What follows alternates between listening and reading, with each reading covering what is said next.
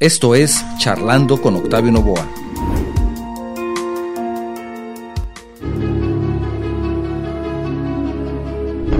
En este programa exploraremos un tema sumamente importante y sensible, la conducta suicida. Nos adentraremos en el complejo mundo de las señales de peligro y la importancia de brindar apoyo. Para guiarnos en esta conversación, tenemos el honor de contar con un invitado especial, el doctor Iván Ademar Gutiérrez Castañeda, psiquiatra de adultos. Con su amplio conocimiento y experiencia, nos brindará una perspectiva invaluable sobre cómo identificar conductas suicidas y cómo marcar la diferencia en la vida de quienes atraviesan momentos difíciles. Exploraremos las diferentes señales y comportamientos que pueden indicar un riesgo suicida. También discutiremos cómo enfrentar el tabú que rodea al suicidio y cómo generar conciencia en nuestra sociedad. La detección temprana y la intervención oportuna pueden marcar la diferencia entre la vida y la muerte. Por eso, es fundamental aprender a reconocer las señales y ofrecer un apoyo adecuado. Así que sin más preámbulos, pongámonos cómodos y adentrémonos en esta importante conversación junto al doctor Iván Ademar. Estoy seguro de que nos brindará valiosas perspectivas y herramientas para enfrentar este desafío y marcar la diferencia de quienes más lo necesitan. Comencemos.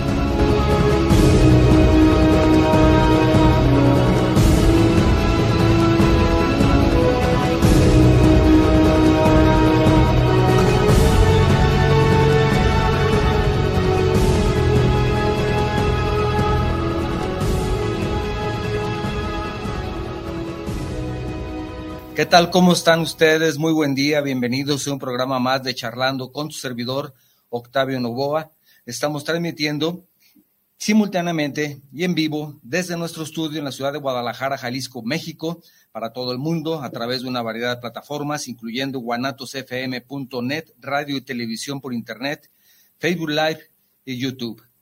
Para nuestros amigos en los Estados Unidos, recuerden que también pueden sintonizarnos en vivo llamando al 425-394-7097.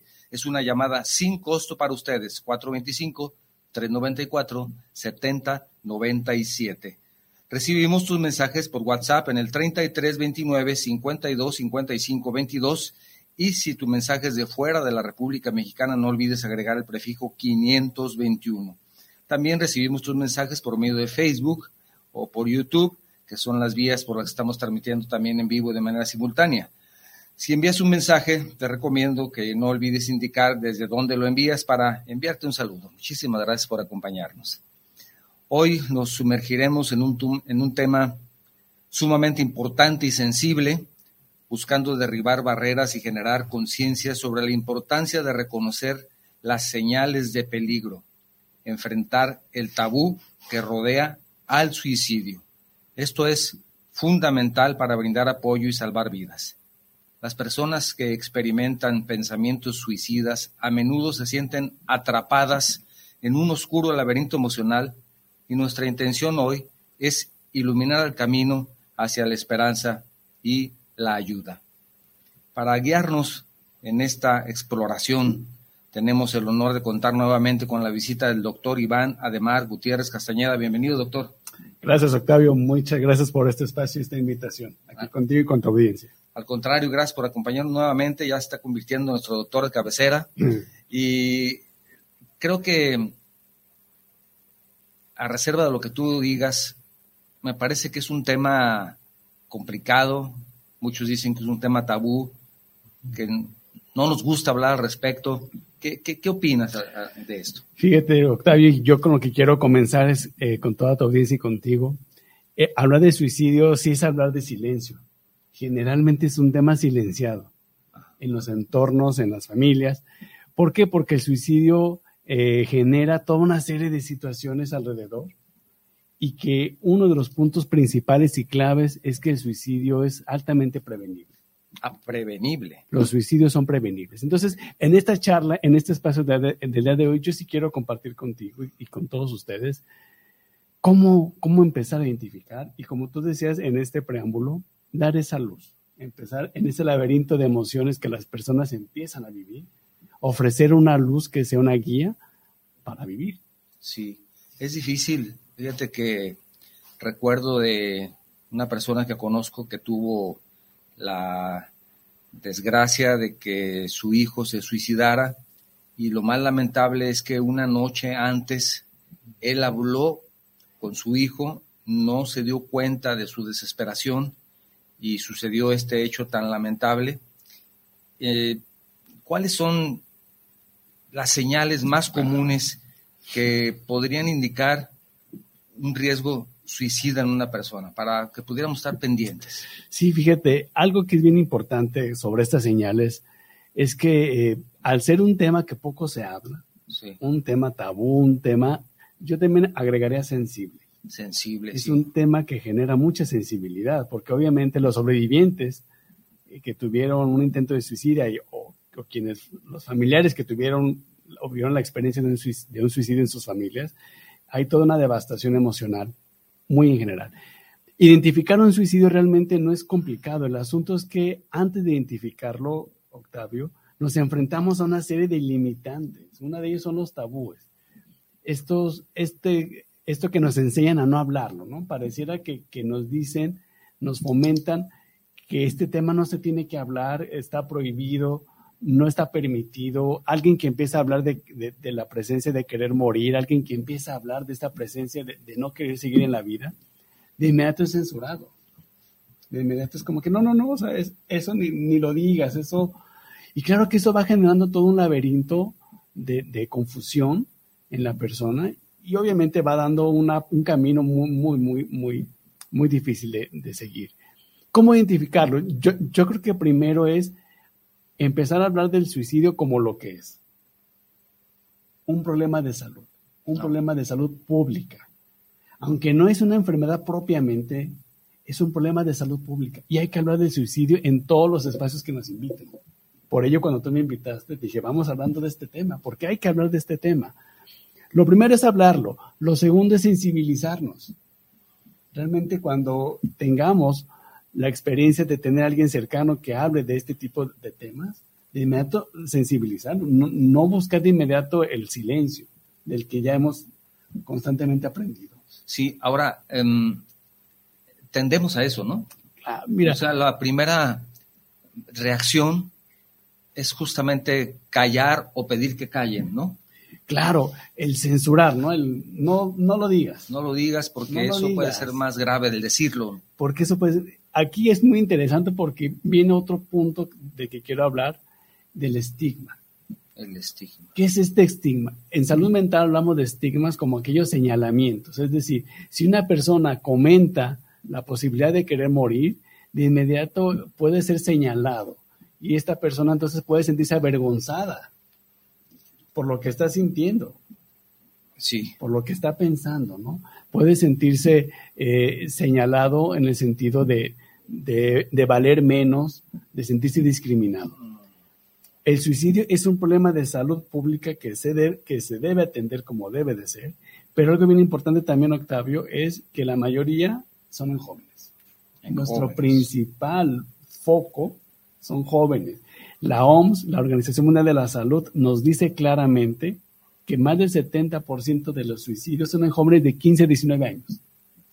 Vaya, que muy jóvenes. Un dato pues, contundente. sí, realmente contundente. Y sensible. Y, sensible porque es una verdadera lástima que un jovencito de, esa edad o entre esas edades mm, pues pierda la vida de esa forma porque podríamos pensar que definitivamente tiene todo por delante. Tiene todo un futuro. tiene todo un futuro, más ahora que la expectativa de vida se ha incrementado antes de decir tengo 50 años, decía ya, si 60 ya estás viejo.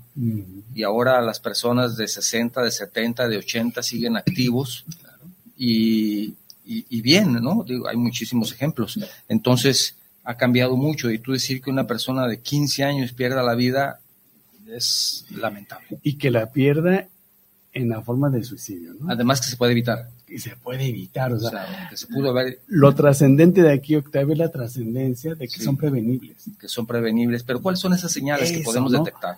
Yo creo que un primer paso, un primer paso, un primer acercamiento es aquellos chicos, aquellas chicas, aquellos adultos eh, que nos empiecen a manifestar un deseo de morir, porque frecuentemente hay muchos avisos, pero como tú nos compartís en tu experiencia, estos avisos como que pasan desapercibidos o como que no los, no los tomamos muy en cuenta, pero casi todos, el 97% o más de las personas avisan. ¿Cómo avisan? De maneras quizás muy sutiles o muy claras. ¿Cuál es la situación muy sutil? Pues aquellas personas que empiezan a tener problemas de consumo de drogas quienes consumen drogas, y aquí voy a hacer un paréntesis rapidísimo. Cuando hablo de drogas me refiero a, alcohol, tabaco y drogas ilícitas, porque luego tendemos a pensar que drogas solamente son las ilícitas. Entonces, si un jovencito lo vemos que de pronto eh, empieza con el consumo de cerveza. o dos, tres cervezas, o que nada más una, y que al rato la caguama y que le siguen, ese puede ser un indicador. Y al rato el fin de semana, y al rato los amigos. Y, al rato mete a su cuarto una cerveza escondidas. Amigos, amigas, ese es un indicador de que hay que preguntar, hay que revisar. ¿Qué te está sucediendo? ¿Cómo estás? ¿Cómo, te sientes? Y fíjate, esta pregunta es muy interesante porque cuando decimos ¿cómo estás? Generalmente la respuesta es automática. Ah, bien. Bien. bien. Pero si yo pregunto, oye, ¿cómo estás emocionalmente? O sea, si yo agrego esa palabrita extra, le da otro enfoque. Porque yo ya me estoy refiriendo a qué está pasando en tus emociones y si te sientas un momentito y dices, ¿cómo estás emocionalmente? ¿Cómo, cómo te sientes? Platícame, a ver, ven, vamos a platicar. O sea, empezar a, a, crear esa confianza. Ese es el Para que te puedan platicar, porque tú me dirás si estoy equivocado, por favor, me corriges, pero mm, la adolescencia viene de, de, de adolecer, de falta de, y es que estamos justamente en esa edad teniendo cambios mentales, que es parte de nuestro crecimiento, nuestro desarrollo. Entonces ahí empiezan las neuronas como medio a alocarse, no sé exactamente qué pasa, pero a lo mejor nos falla la sinapsis o las neuronas se prenden de más, no sé qué sucede. hay todo un cambio. Hay todo un cambio porque físicamente hay un cambio. Y eso hace que estos jovencitos puedan sentirse eh, eh, desesperados o que en la, situación no se puede resolver. O con soledad, ¿no? Solos, solos. Solos. Fíjate que algo muy interesante en los jóvenes. hay que buscar esa comunicación. Hay que buscar ese primer acercamiento, ¿no? El primer acercamiento es cómo te sientes emocionalmente. Estoy notando que estás viviendo constantemente. ¿Qué pasa? ¿Qué te pasa emocionalmente? Primer aviso o primera advertencia de que algo está sucediendo a nivel emocional. Segundo dato que es bien importante es cuando las personas comenzamos hablar de la muerte constantemente. Oye, ¿qué pasaría cuando yo me muera? Oye, y, si es, si le que me muera, ¿qué vas a hacer con mis cosas? Y como que ya no le dio pues, mucho chiste a pues, esto. ¿Para qué? Si ya me voy a morir, ¿no? Si ya todos nos morimos, yo, yo también, ¿para qué? O sea, si el pensamiento constantemente está alrededor de la muerte, otro dato. Es, es otra indicación. Otra indicación, otro indicador que hay que tener bien visible. Otro indicador es, obviamente, cuando las personas comienzan a regalar o a desprenderse, más bien yo diría a desprenderse de artículos, de patrimonios, de, cosas de valor, de valor o sea, Tú puedes pensar, buscando ejemplos, con lo que tú me dices, ejemplos, tal vez tiene un juguete que le gustaba mucho y de pronto lo regala a un primo. Claro. Y tú dices, oye, oye, pero ¿por qué? No, es que es muy generoso. No, espérame, espérame. Si esto le tenía mucho afecto ese regalo porque se lo dio su abuelito. Porque su abuelito se lo regaló y, lo, guardaba, y lo cuidaba. Y ahora lo regala. Y de repente se desprende, ¿no? Ah, eso es, a ver, a ver qué pasó, otro, otro indicador. Indicador, se llaman indicadores. Indicadores, ¿no? Porque nos van indicando qué, qué está sucediendo. Otro indicador es desprender. Desprenderse de artículos de valor afectivo, ¿no? O sea, de valor para mí. Sí, Sea lo que sea, como tú dices. Y obviamente el elaborar eh, ya ideas de suicidio, ya, ya comenzar a hablar de, es que me di cuenta que si consumo veneno de ratos me puedo morir o eh, ya sé que si, que si compro esto, ya cuando se empiezan estas ideas claras, obviamente es una urgencia, una urgencia que hay que atender de inmediato. Yo siempre les digo a las personas, una urgencia es una urgencia. Claro. No es para el rato, no es para cuando se te pase, porque luego caemos en el error de, ah, bueno, se le va a pasar. Ah, bueno, es que es un momentito. No, no, no, es una urgencia. Y, y por ejemplo, en este caso de las urgencias, ¿cómo ¿cómo podríamos diferenciar un periodo, digamos, de tristeza profunda a una verdadera crisis suicida. Sí, claro. Porque ahí, la crisis suicida realmente es muy, es muy notoria. Cuando hay una crisis suicida, una crisis ya que la persona ya entró en una crisis importante, generalmente va a expresar las cosas. Pero aquí el punto es que a quien la exprese tenga esa sensibilidad. Y, regreso al punto de es un tema sensible. Hay que tener la sensibilidad de escuchar. Nada de que no pienses eso, ya deja. No, no, no, a ver, espérame. Si tú me estás compartiendo que estás pensando en morir, vamos viendo qué está sucediendo. Si no está en mis manos ayudarte, está en mis manos escucharte. Entonces vamos buscando una solución. Y obviamente, como un punto también, un indicador sumamente importante que son las notas póstumas, ¿no? Ya cuando las personas empiezan a dejar notas, recados, avisos, oye, cuando yo ya no esté, eh, hace esto, ¿no? bueno, eso ya no. ¿E-, ¿Eso se daría más en personas mayores? Generalmente sí. Generalmente sí. Que los jóvenes también dejan notas póstumas, ¿eh? Digo, lo que pasa es que eh, como la adolescencia, la juventud temprana, es más hiperactiva, es más de movimiento, pues no se sientan fácilmente a escribir. O, tal vez porque también se ha perdido la costumbre. Y porque se ha perdido la costumbre. Ya, ya ahora tenemos esto. Tenemos el celular y, entonces los, jóvenes, están más con eso. Pero em, en este caso de estos tiempos modernos, puede ser también que se empiecen a recibir mensajes, por ejemplo, ahora en el celular, en el WhatsApp, ya que nos den algún indicativo de, a ver por aquí qué fue lo que puso este muchacho, qué fue lo que pasó.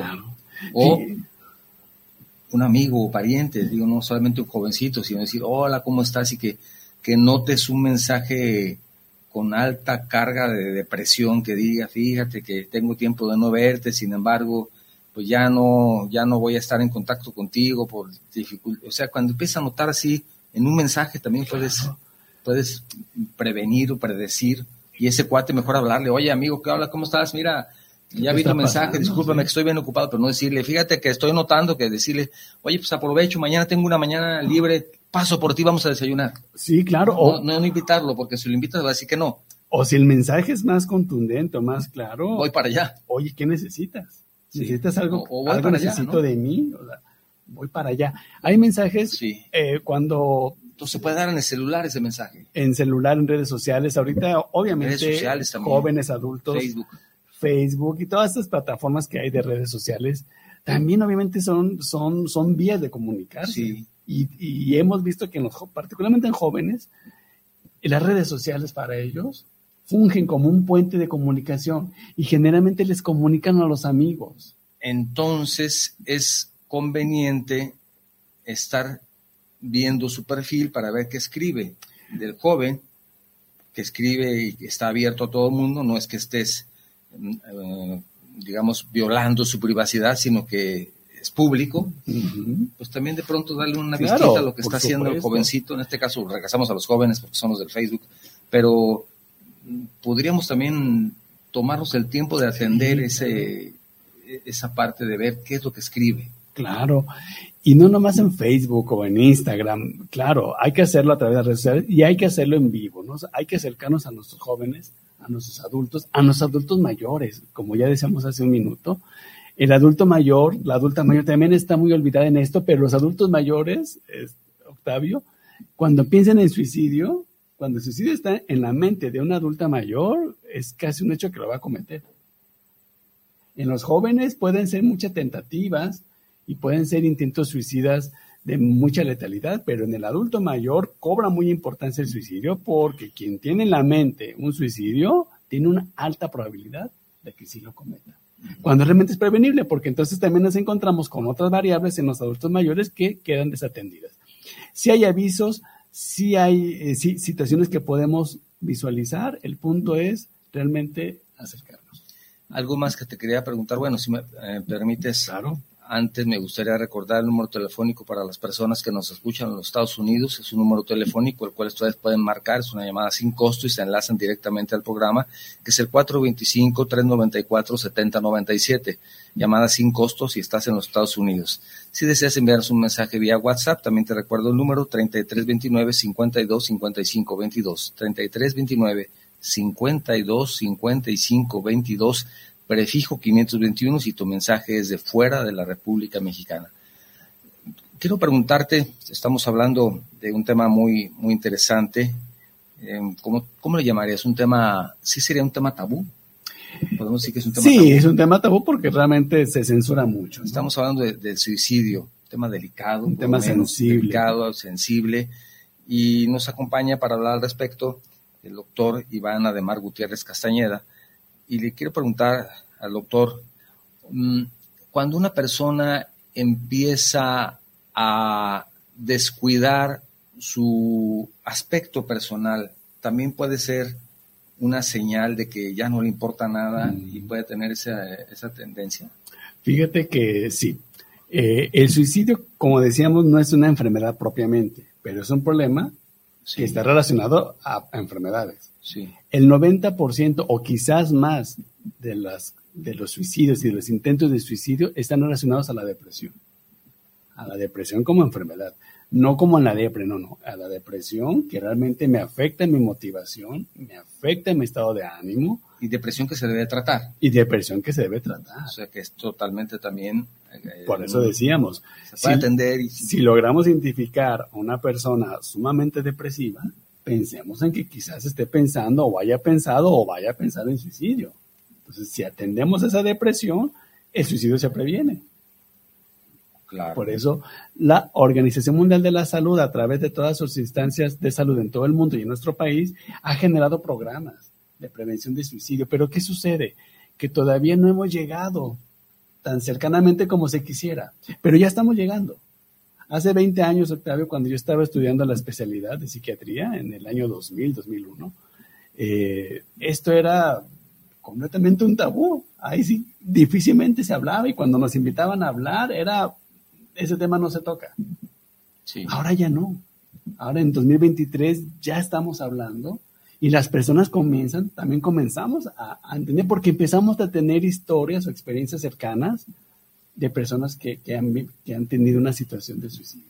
Y entonces ahora que se puede hablar, por ejemplo, en este programa que estamos hablando al respecto, tal vez mm, le podamos dar una idea a una persona que pueda detectar esto o y pueda hablarlo también, ¿no? Y Sí. digo, oye, pues ahí lo escuché, pues yo por qué no, y tal vez con un poquito de, de temor de hablar al respecto, pero ya lo habla. Ya empezamos a Ya lo hablar dice. más, ya estamos comenzando a ponerle el nombre que es suicidio. O, a la- ¿no? o a lo mejor hasta les parece interesante el programa y lo pueden compartir con Claro. alguien y decir, oye, pues fíjate que escuché un doctor y un tema muy interesante, ahí te va. Entonces, como ya queda en la red y esto se puede escuchar después, hay esa facilidad de comunicación y de seguir compartiendo el tema, ¿verdad? Y eso es bien importante, ¿no? El, el que transmitamos, el que compartamos la información que se genera para que entonces estemos lo más cercano posible a esto que hay, a este Pues, problema lo- de los salud. invito a que lo pública. compartan si consideran ustedes que hay alguna persona que le pueda servir lo que estamos platicando el día de hoy, pues compártanlo, no les cuesta nada. No se trata por ponernos contextos a nosotros, porque lo compartieron, qué bueno, o al algoritmo, ¿verdad? Que el algoritmo funciona cuando compartes. Claro, y empieza. haces, haces feliz al algoritmo. No, no se preocupen por eso, no, no es por eso, es porque si a, alguien le interesa, pues compartan el programa. Puede ser algún consejo que puedan encontrar. Por supuesto, porque fíjate, la otra vez volviendo a esta Organización Mundial de la Salud, nos dice que cada 40, cada 40 segundos se suicida una persona. A, ni- a nivel mundial, por un año hay 700 mil suicidios registrados, Más lo no registrado. más los no registrados. Porque bueno, también nos No. encontramos con entornos que piden que no se registre. o subcategorizado, O como se le llama subcategorizado. ahora, muy elegante, subcategorizado. Entonces ya ¿Qué lo, lo mandan a otra categoría, ya no entra a, a- a los índices, ¿verdad? Ándale, porque fíjate que, por ejemplo, una persona que muere por un suicidio por intoxicación de, Sí. de veneno, por Sí. ejemplo, quizás en el certificado de función colocan la muerte intoxicación por veneno Claro. y no colocan suicidio. Entonces Claro. ya no se registró como suicidio. Se registró, entonces está disminuyendo la tasa de suicidios. Entonces- sí, pues, ¿cómo no va a estar disminuyendo si están cambiándole la categoría Digo, al registro? digo, obviamente la persona sí se intoxicó y- Claro, y, claro, sí, pero son, pero tram- son trampas que estadísticas hubo- que, en muchos gobiernos, no quiero decir en cuál, pero en muchos, utilizan, Sí, utilizan. Y entonces este subregistro que hay, pues obviamente nos hace pensar que hay mucho más de estos, de estos 700 mil. También hay encuestas, no, encuestas no, análisis que puedan determinar esos subregistros. Si tú tienes 500, pues puedes tener realmente 650. O sea, hay, como sucedió con el COVID, ¿no? Ah. Registraron 400 mil, pero la verdad es que fueron 800 mil. Entonces tú dices, oye, pues hay subregistro.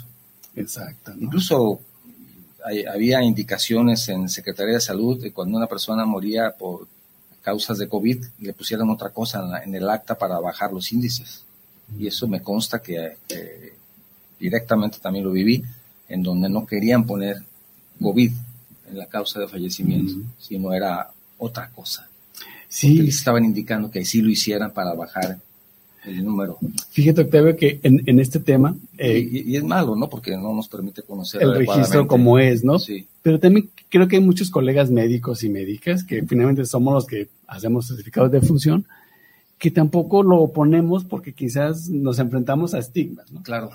Digo, una es la cuestión quizás institucional, pero también otros como la parte propia, y no lo colocamos por estigma. Entonces, volvemos al punto. El tema del suicidio es un tema que debe ser abordado como un problema de salud, trabajar este señalamiento, quitar estas vergüenzas a las personas, no discriminarlos, porque luego nos empezamos a tachar de, débiles, de, inmaduras, o sea, empezamos a hacer toda una opinión, un juicio a estas personas sin conocer exactamente qué está sucediendo.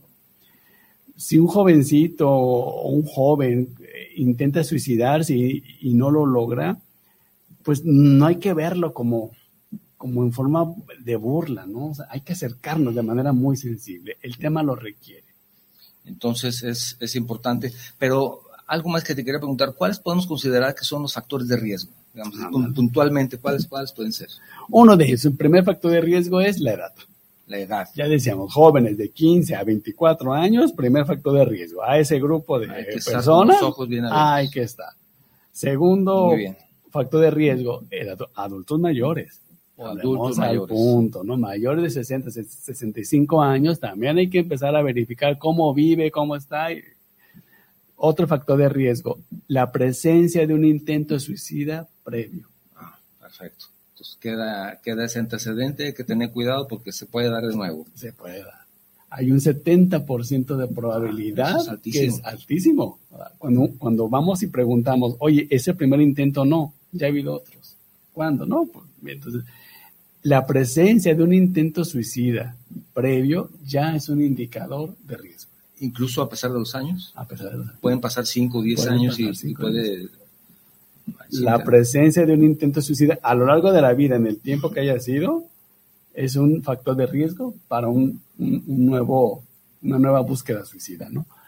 Las personas que tienen problemas con el consumo de drogas, volvemos, volvemos al punto. Otro factor. Y lo vuelvo a, a poner en negritas y alcohol también, y quizás en otro tema quizás vale la pena hablar de alcohol y salud mental, pero el alcohol también es una droga que es la más consumida en México y genera mucho problema a nivel emocional. Y detrás del alcoholismo crónico encontramos una profunda depresión en la gran mayoría de los casos. Antes difícilmente y antes en mis tiempos de juventud difícilmente veías a una mujer beber, algo, alguna bebida alcohólica, la que sea, tomar alguna bebida alcohólica, la que tú quieras, era no lo encontrabas tan fácilmente. Ahora me parece que ya son más las mujeres que los hombres los que consumen alcohol. Complicado entonces para las damas, Las señoritas que de entre 15 y 24 años, 17 años, que se van al bar, que se van a, la fiesta, que se van y, toman demasiado. Toman demasiado. Y también los varones jóvenes, eh, como se les permite culturalmente de, muchas aristas, el beber pues también se toma y se toma y se toma sin medida. Cuando yo les pregunto, ¿cuánto tomas? No, pues lo normal. ¿Y cuánto es lo normal? Lo normal, no, pues, pues, tres. ¿Tres qué? Tres caguamas. Ah, no, bueno, pues, son tres. No, tres six. ¿no? Ah, caray, espérame. Ya, es lo normal porque mis amigos toman siete y, no les pasa nada. Y yo aguanto, no, no, no, o sea, no es de aguantar, es de los daños que origina. Y detrás de este consumo de drogas, detrás de este consumo de sustancias, también es un factor de riesgo para una conducta suicida. Ahora, también hablando de las redes sociales, hace algunas semanas hubo un problema de jovencitos que estaban intoxicados, no sé, con un reto, con alguna medicina, no sé cuál, que, la verdad no recuerdo exactamente, no le puse mucha atención a la noticia, pero que empezaron a muchos jovencitos a tener problemas por ese reto que entre otros que, ah, a ver quién aguantaba más sin dormir. Y estaban tomando una medicina para... Para, para dormir, de hecho. Así de, para dormir y a ver quién aguantaba despierto, ¿no? Una cosa así. Sí, sí, una cosa totalmente peligrosa. Y, y, se dejaban llevar con eso y hubo muchos problemas también con, Claro, con porque grupos, con grupos de jóvenes. El medicamento que estaban usando, pues es un medicamento primeramente regulado por la Ley General de Salud. Entonces, ya entrada ahí, bueno, ya es algo grave, ¿no? Y que lo usen jóvenes en este propósito, todavía más grave, ¿no? Pero estos jóvenes, finalmente, detrás de todos estos jóvenes que hacen este tipo de conductas, pues también hay muchas situaciones a nivel familiar. Y también quiero acercarme como factor de riesgo. Los entornos donde las personas nos desarrollamos pueden ser factores de riesgo Escuelas. El bullying, el acoso escolar es un factor de riesgo para una conducta suicida. Eh, la violencia doméstica que se vive en los hogares, o desafortunadamente muy común, sigue siendo un factor de riesgo para una conducta suicida. Eh, el, el, rol o las personas que actualmente transitan por nuestro país como migrantes, ese grupo también olvidado por todos nosotros, pero es un grupo sumamente vulnerable al suicidio, porque son personas que vienen de otros lugares del mundo, llegan a nuestro país, transitan y se enfrentan a sin fin de situaciones sumamente complejas. Factor de riesgo. Otro factor de riesgo, las minorías, particularmente las minorías que se denominan de, de, preferencias sexuales. Esas minorías de, personas trans también viven situaciones tremendas de, hostigamiento, discriminación, y esto obviamente son factores de riesgo para conductas suicidas. Entonces estamos hablando que los factores de riesgo los tenemos ciertamente visibles. La cuestión es seguirlos colocando sobre la mesa de todos los espacios que hay como este y seguir, seguir trayendo y compartiendo con todos esta información. Muy bien, muy bien. Si me permites, quiero recordar nuevamente el número telefónico para las personas que nos escuchan en los Estados Unidos, 425-394-7097.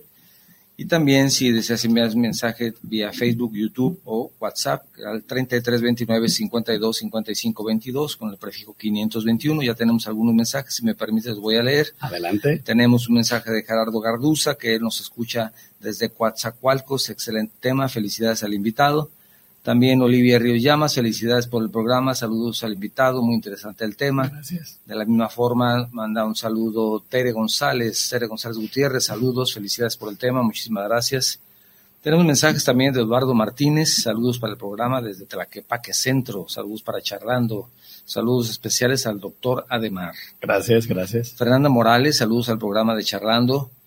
Dice, saludos por llevar esta excelente entrevista Pregunta Fernanda, ¿cómo detectar las primeras señales de una persona con intento suicida? Creo que ya lo mencionamos, ¿verdad? Eh, sí, sí, hablamos de eso al principio, pero si quieres eh, recordarlo para Fernanda. Primera señal, Fernanda, o una de las primeras señales, Fernanda, es el consumo de sustancias. Sí.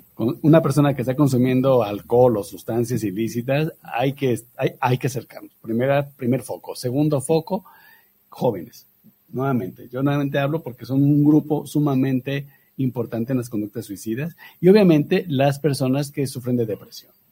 Yo creo que estos tres puntos esenciales vale mucho la pena identificarlos. Muy bien, también tenemos varios mensajes de distinguidas y distinguidos, como dicen ahora los políticos, ellas y ellos, de nuestra audiencia de Zapopan. Valentina González, saludos para el programa desde Zapopan, saludos al doctor Iván, ingeniero Novoa, muchas gracias, felicidades por el tema, ya que a diario siguen en aumento los índices de suicidio. ¿Están en aumento? Fíjate que sí, en el sentido de que se están visibilizando más, ¿no? Vaya, las personas ya empiezan a ir a, hospitales, a clínicas, por pensamientos suicidas. Muy bien. Ya van, tengo, tengo ganas de morir, ¿qué puedo hacer? No? Qué bueno. Qué bueno. Y entonces pues, lo hace obviamente mucho más frecuente. Muy bien. Mario, Mario Alberto Gutiérrez, también desde Zapopan, les decía, dice saludos para el ingeniero Novoa, en especial al doctor Iván Ademar Gutiérrez.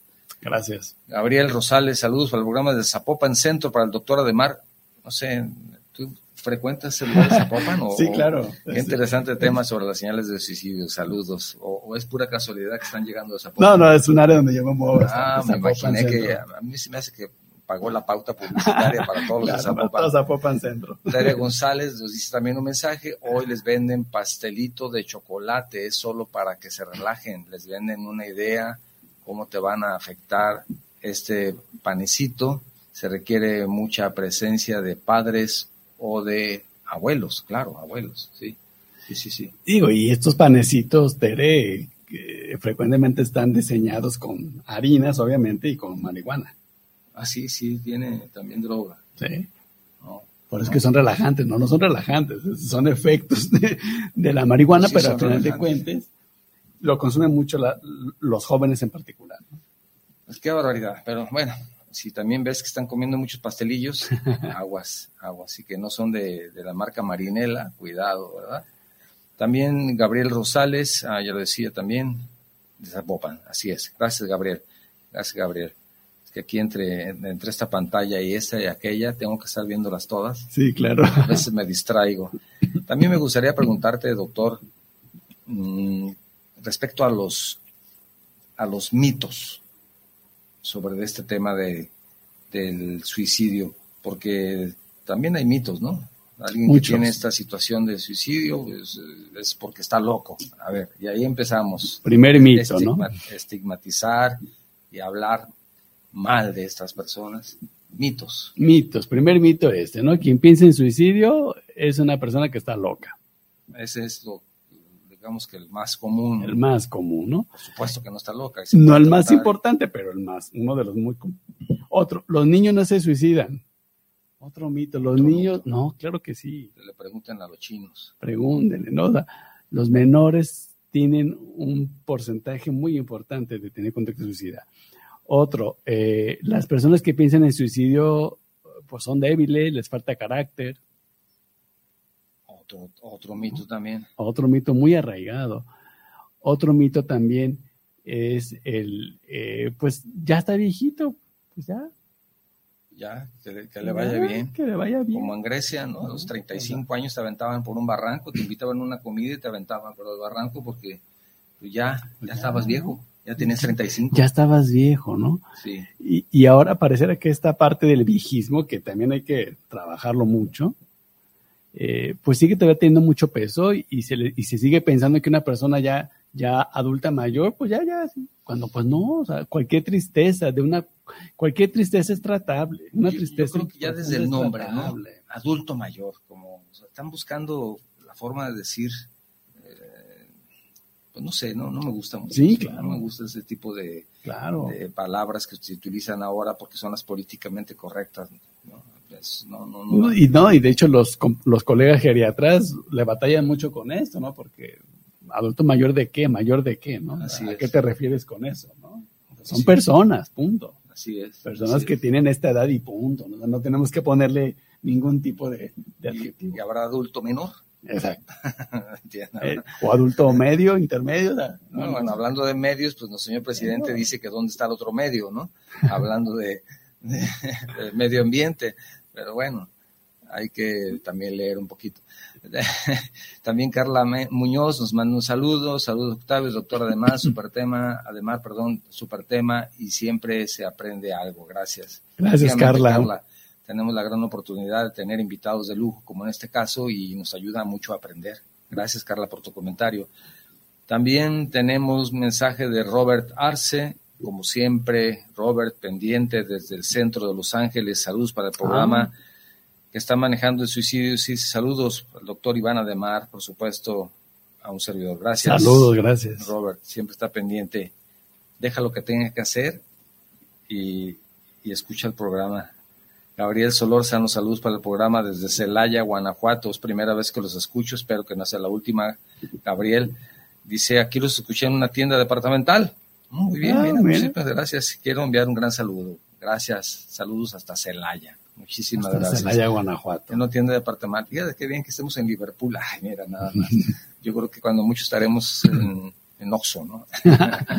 pero Oxxo no es tienda departamental.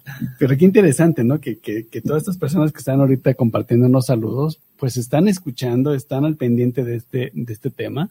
Y la invitación es que lo transmitamos, ¿no? El tema del suicidio merece, merece una atención muy importante por todos. Sí. La prevención del suicidio es una prevención multisectorial, o sea, no es solamente de un solo lado, ¿no? Tenemos que involucrarnos todo un gran equipo. Y algo bien importante es que aquellas personas que logran atenderse, que, se incorporan a tratamientos psicológicos, médicos, psiquiátricos, realmente pueden llevar una vida completamente normal. Sí. Completamente. Pero sí es muy importante considerar siempre buscar la ayuda de un profesional, ¿verdad?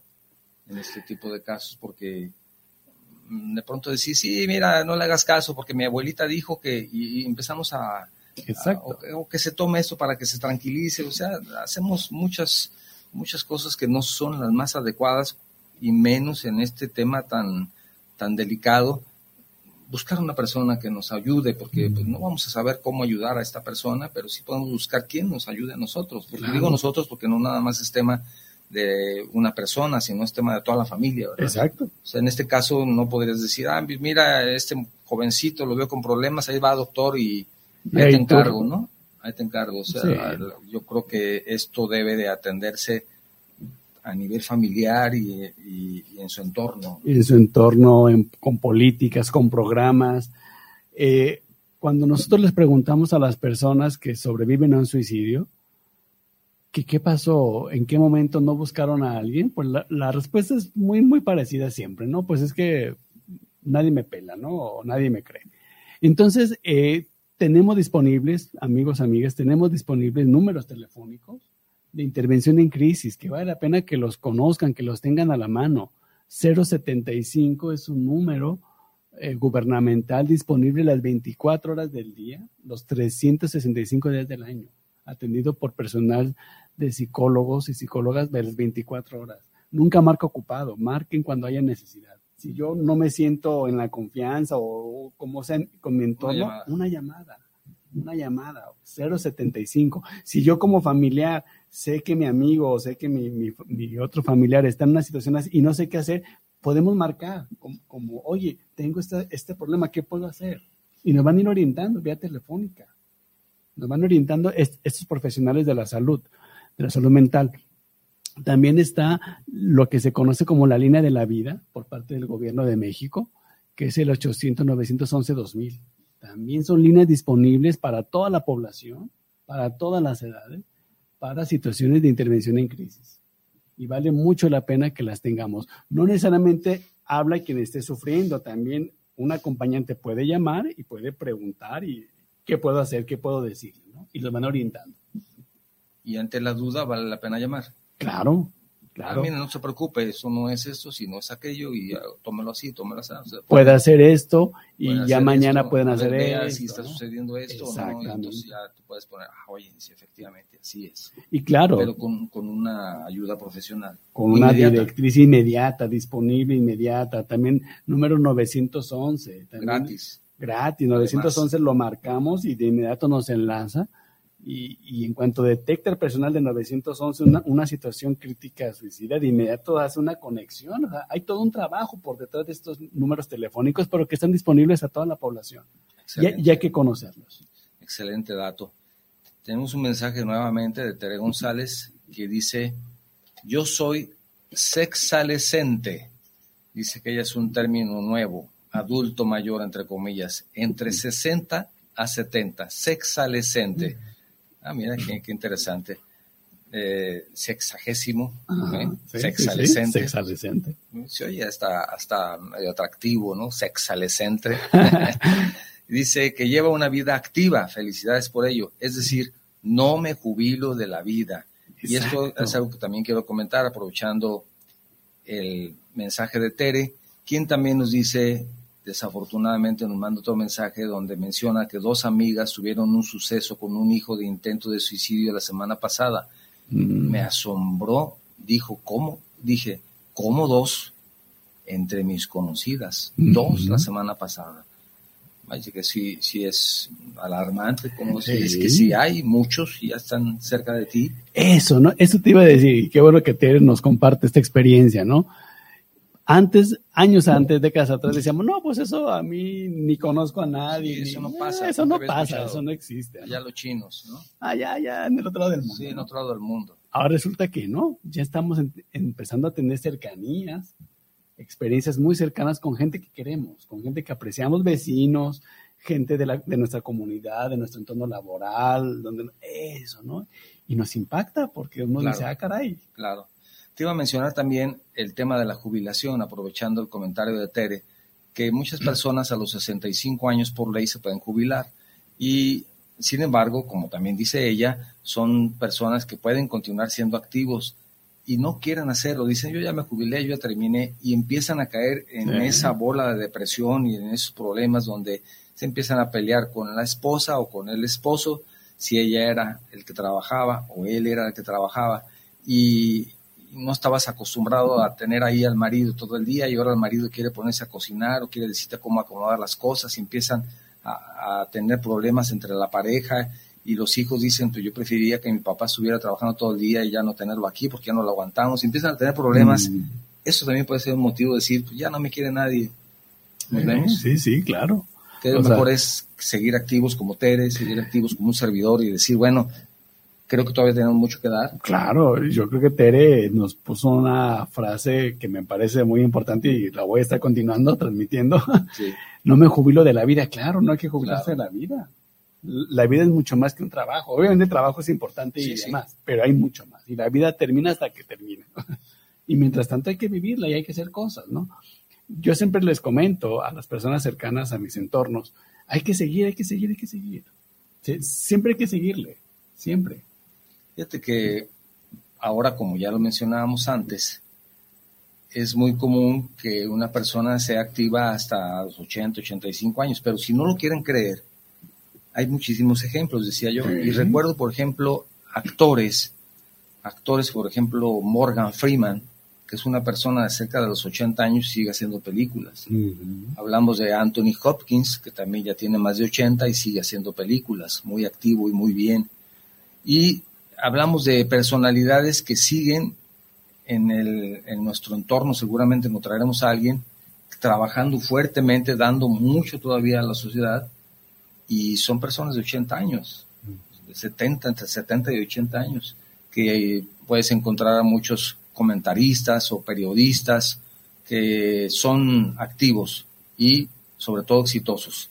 Sin embargo, me parece que culturalmente como que no estamos muy acostumbrados a esto, El viejito ya de 65 años ya tiene que decir, ahí nos vemos Adiós, y se acabó. También esto afecta también nuestras costumbres, nuestra cultura. Sí, fíjate que sí, eh, los factores culturales, sociales, familiares influyen mucho. algunas veces determinan nuestra salud mental. Y este, este esquema del viejismo para muchos cala, cala profundo, ¿no? Y a quienes de veras les, les, llega a lo profundamente emocional, pues sí, claro, puede convertirse en algo depresivo. tú ya vete a cuidar a tus nietos y olvídate. Y olvídate, tú ya no sabes hacer nada, tú ya no vas a hacer, no, no. Y hay personas que inician negocios a, una edad adulta mayor, para volver a tomar el tema, adulto mayor.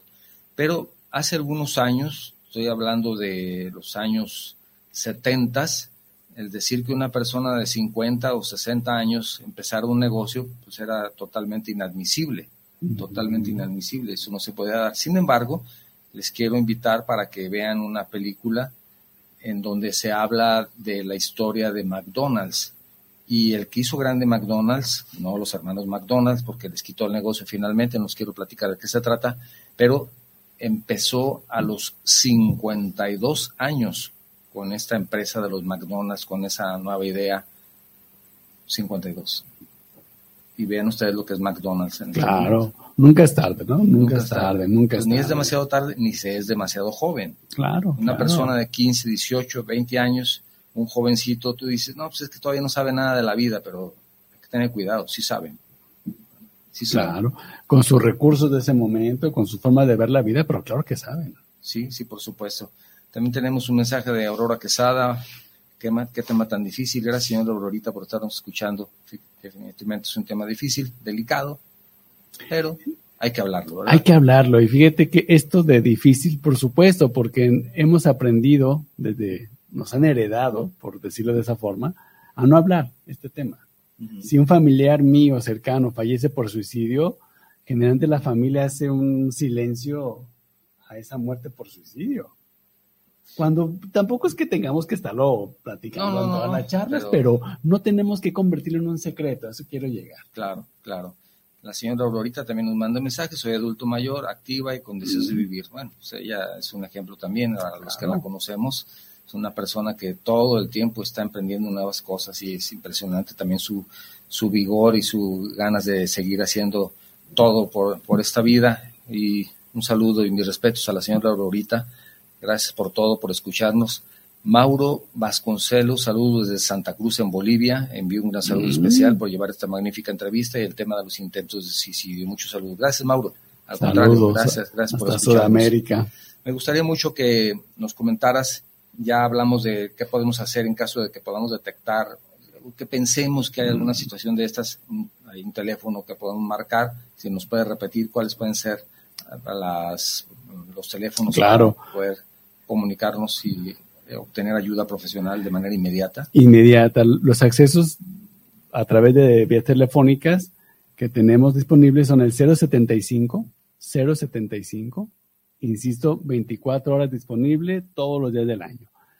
La línea de la vida proporcionada por el gobierno de México, que es el 800-911-2000, 800-911-2000, y por supuesto también tenemos el 911 disponible para cualquier emergencia y también se incluyen emergencias psicológicas o emergencias suicidas.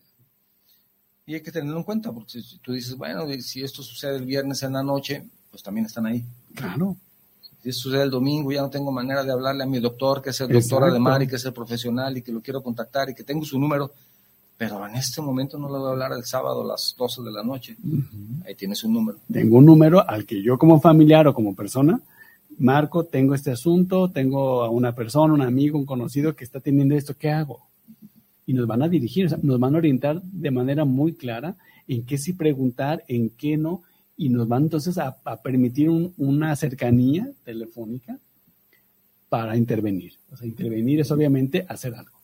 Ahora, también el tener situaciones económicas difíciles, complicadas, de ser una persona exitosa con muchísimo dinero, algo le pasó por su empresa, en su negocio, quebró lo que tú quieras, también es una situación de posible situación de riesgo para un intento de ese tipo. Fíjate que sí. llevar una vida de alto nivel a de pronto no tener ni para la gasolina. Claro, los factores sociales más relacionados al, suicidio son hoy el desempleo. Desempleo. El desempleo en las formas eh, que sean, ¿no? que sea, tú eras un funcionario público y de pronto te corren y no sabes hacer otra cosa. Y entonces, ¿qué hago, no? El desempleo, pues es una situación social que me pone en una situación sumamente angustiada, de alerta. Un gerente de una transnacional durante 20 años a nivel internacional y terminas la gerencia a los 65 y ya no sabes qué hacer. Claro. Este desempleo... no ahorraste. No prevío una serie de cosas.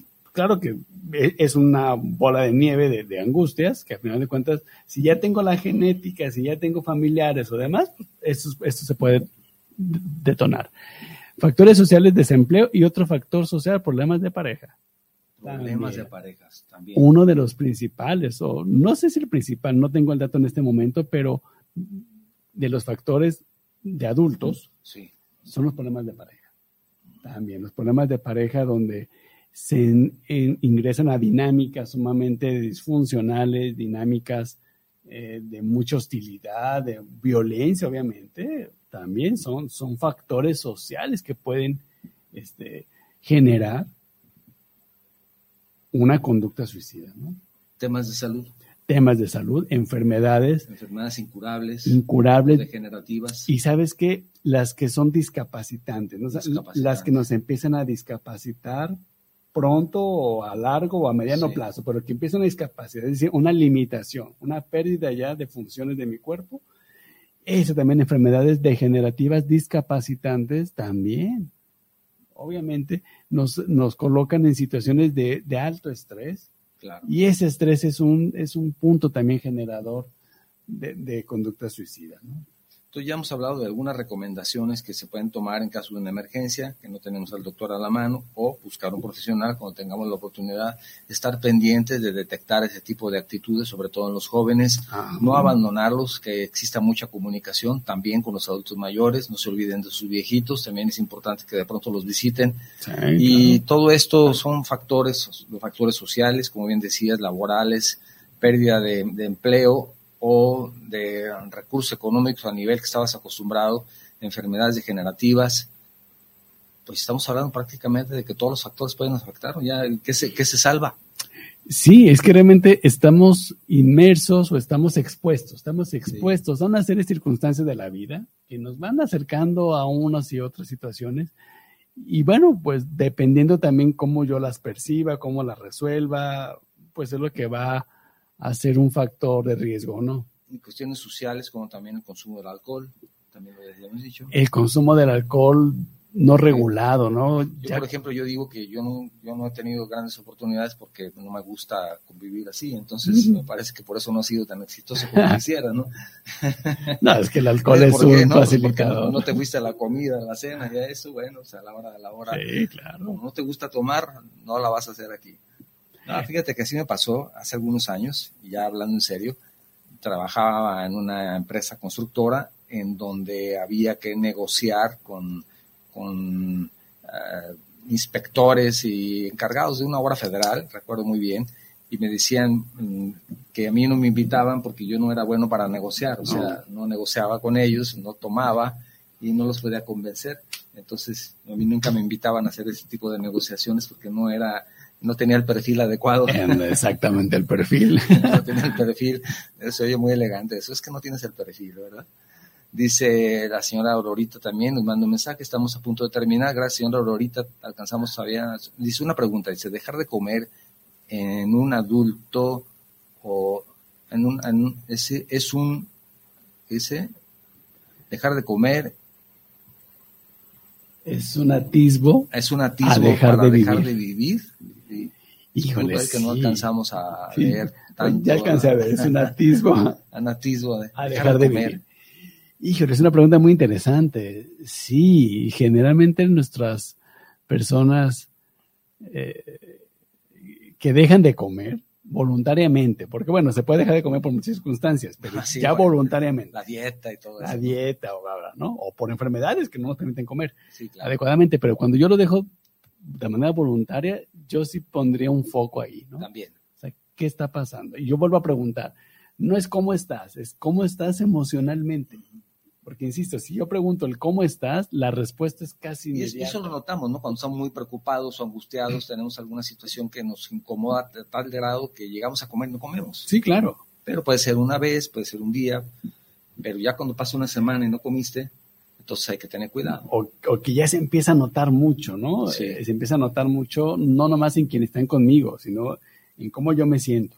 El dejar de comer de manera voluntaria sí es un punto que hay que revisar a cualquier edad, pero en, una persona adulta mayor, obviamente, reviste con mayor peso, ¿no?